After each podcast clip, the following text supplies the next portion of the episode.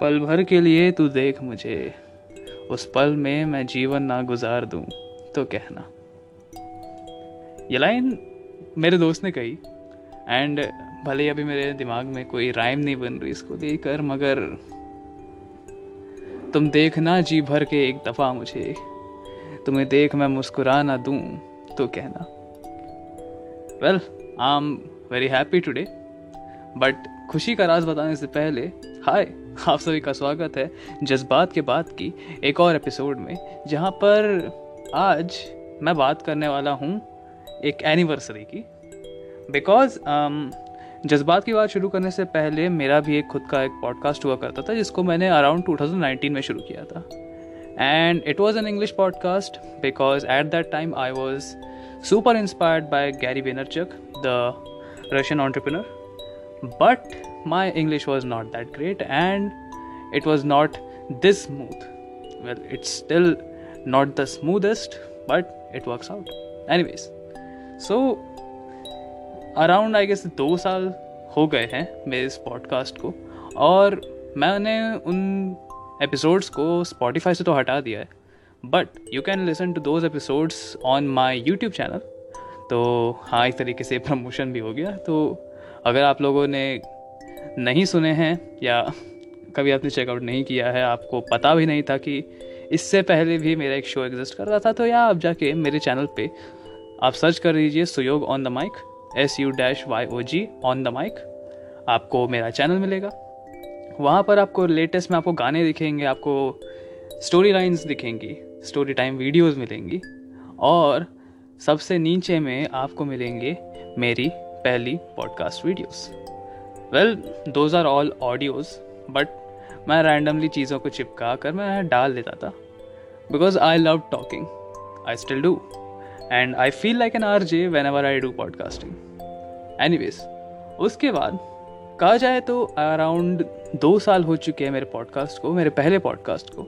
और मैंने पहले पॉडकास्ट का नाम रखा था the directional guy podcast which was not very creative well जज्बात की बात भी उतना क्रिएटिव नहीं है but yeah it works out anyways so I used to actually talk about more on the motivation side the things that I love to do is motivate others talking about things that we should learn from others but उसमें ज़्यादातर चीज़ें जो ऐसी थी, वो भी self improvement के around थी so that one can develop मगर वो सब अंग्रेज़ी में थी एंड मैं उसमें बहुत ज़्यादा स्क्रिप्टिंग करता था बिकॉज़ पहली चीज़ इम्प्रॉम टू इंग्लिश बोलनी नहीं आती थी उस टाइम फ़िलहाल, जब मैं ये दूसरा पॉडकास्ट चला रहा हूँ दैट इज़ जज्बात की बात, उसमें मैं मिनिमल स्क्रिप्टिंग में बिलीव करता हूँ. इट्स मोर लाइक कि जज्बात की बात है तो जज्बात दिल से निकलते हैं. अगर उन्हें मैंने कागज़ों पर लिख दिया तो उन्हें लोग नज़म बुलाने लगेंगे. इसलिए, मैं अपने एपिसोड्स इम्प्रॉम रखता हूँ. खैर, इन चीज़ों के बारे में बात करते करते काफ़ी आगे आ गए। मगर इस मेरे पहले पॉडकास्ट की बात क्यों हो रही है? बिकॉज़ दो साल की एनिवर्सरी में मेरा एक फेवरेट एपिसोड था। जब भी, जितना भी लंबा मेरा पॉडकास्ट का पहला सीज़न चला, पहला पॉडकास्ट चला it was about inner happiness ये वाला एपिसोड एक्चुअली मैंने अपने कॉलेज में रिकॉर्ड किया था। लाइक like लिटरली मैंने अपनी बेस्ट फ्रेंड को बुलाया। आई एम लाइक डूड एक काम कर क्लास को तो पूरी तरीके से लॉक कर दे, मैं खिड़कियाँ बंद कर रहा हूँ तो दरवाजे लगा। हम दोनों बेंच में एक दूसरे के ऑपोजिट बैठे और मैंने अपनी वाटर बॉटल प्लेस की। वाटर बॉटल के ऊपर मैंने अपना फ़ोन रखा और एंकर ऐप ऑन किया and we started the episode well उसमें जितनी बातें थी, उससे ज़्यादा अ ऊ उ उ कर रहा था मैं बिकॉज़ वही कहा ना इम्प्रोम टू अंग्रेज़ी नहीं बनती।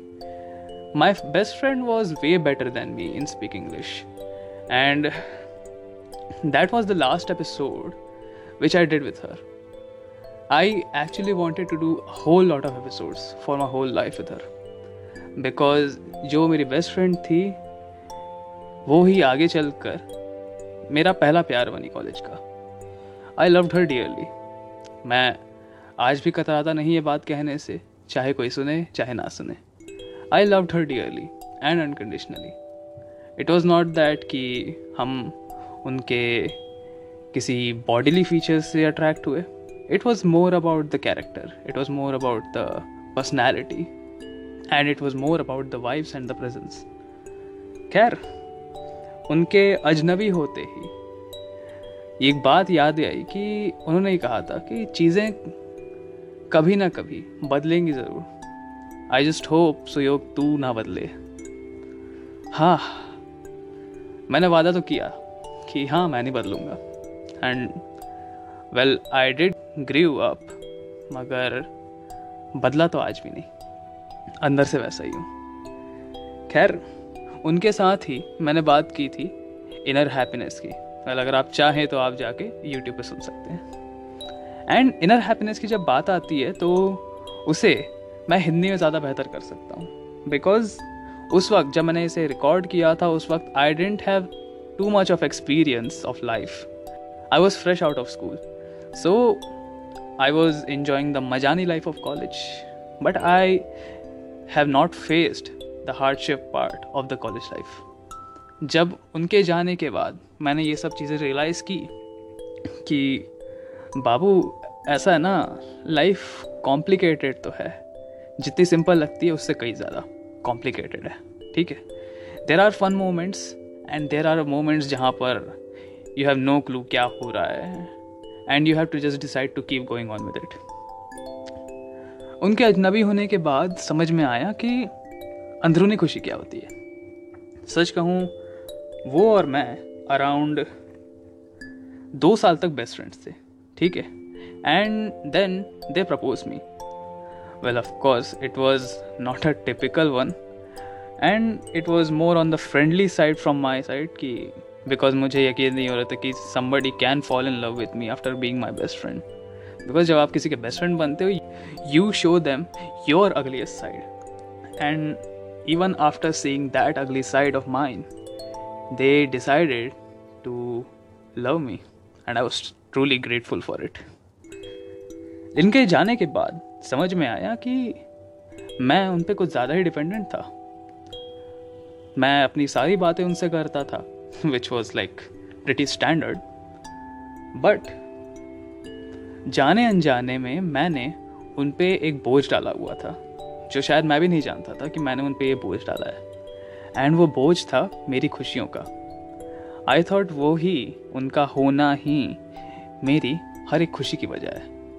I was grateful for having them in my life, and I always wanted them to know that I am grateful. मगर somehow इस चीज़ ने एक इनविजिबल प्रेशर क्रिएट किया उन पर एंड और भी अलग अलग चीज़ें थी। कोविड भी आया। हमारे बीच में दूरियाँ तो थी ही थी। हम एक ही शहर में हों के ऐसा लग रहा था मानो हम एक दूसरे से कश्मीर और कन्याकुमारी जैसे डिस्टेंस पर है। हम मिल नहीं सकते थे। हर चीज़ें फ़ोन पर होने लगी। बातें फ़ोन पर होने लगी एंड क्या नहीं हुआ? एक ट्रेजेडी भी हिट हुई कि मेरे घर पे कोविड के पॉजिटिव केसेस भी निकले हॉस्पिटलाइजेशन हुआ, घर छोड़कर जाना पड़ा एंड ऑल दैट मगर यही एक वक्त था that tested our relation and तब पता चला कि रिश्ता जैसा हम समझ रहे थे, ये उतना मज़बूत नहीं था. ये रिश्ता टूट गया उस वक्त.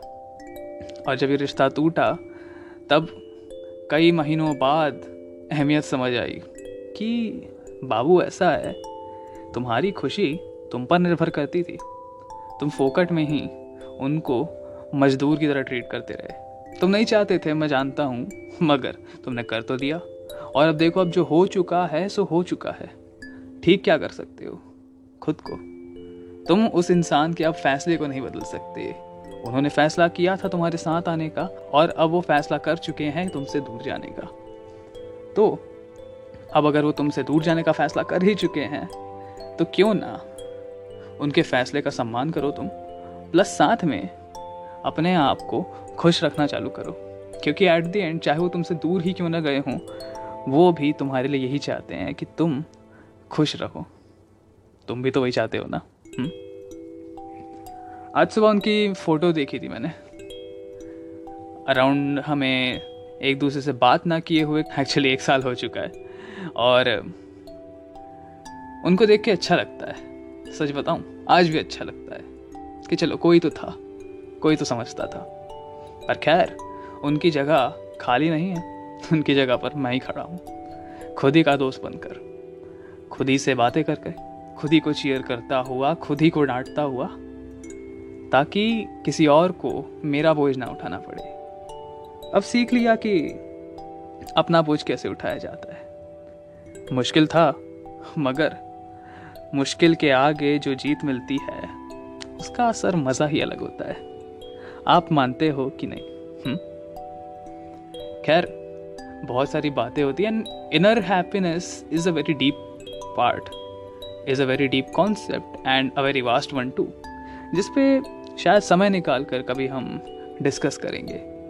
मगर इस डिस्कशन की शुरुआत तो हो चुकी है। खैर आई एम वेरी हैप्पी कि आप लोगों ने पिछले एपिसोड्स को जो मैंने आर जे तलेहा के साथ किया था she is the winner of voice of anchor तो आप लोगों ने उन एपिसोड्स को काफ़ी प्यार दिया हुआ है। एंड मैं रिसेंट में काफ़ी सारे कोलेबोरेशंस लेकर आने वाला हूँ।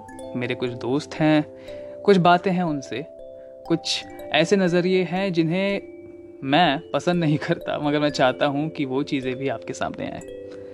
लाइक like, जैसे हमने आर्ज तलीहा के साथ डिस्कस किया था about I healthy single and a toxic single so I guess there are some other aspects to that are needed to be discussed but with someone who has more experience in it from boys perspective anyways I hope आप लोग को आज की मेरी बकबक अच्छी लगी होगी। अगर हाँ तो प्लीज़ इस एपिसोड को शेयर कीजिएगा।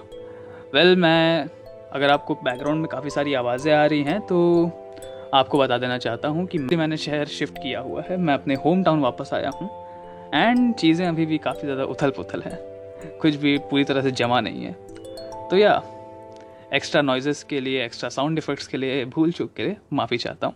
मगर हाँ अगर आपको ये अच्छा लगता है तो प्लीज़ इसे शेयर कीजिए। और अगर आप चाहते हैं कि मैं आपकी लिखी हुई कोई कविता, आपकी लिखी हुई कोई बात मैं अपने शो पर करूँ? तो इंस्टाग्राम पे प्लीज़ मुझे रीच आउट करें सुयोग्य अंडर स्कोर ज़ीरो सेवन आप मुझे ढूंढ ही लेंगे। और हाँ तब मुझे डीएम कीजिए अपनी बात क्रेडिट्स के साथ, बिना क्रेडिट के साथ, जैसा भी आप चाहें। और हाँ नेक्स्ट एपिसोड में मे भी, मैं आपकी बात को फीचर ज़रूर करूँ। खैर, तब तक के लिए मैं चला अपनी गली। आपसे मिलता हूँ अगले एपिसोड में। Good bye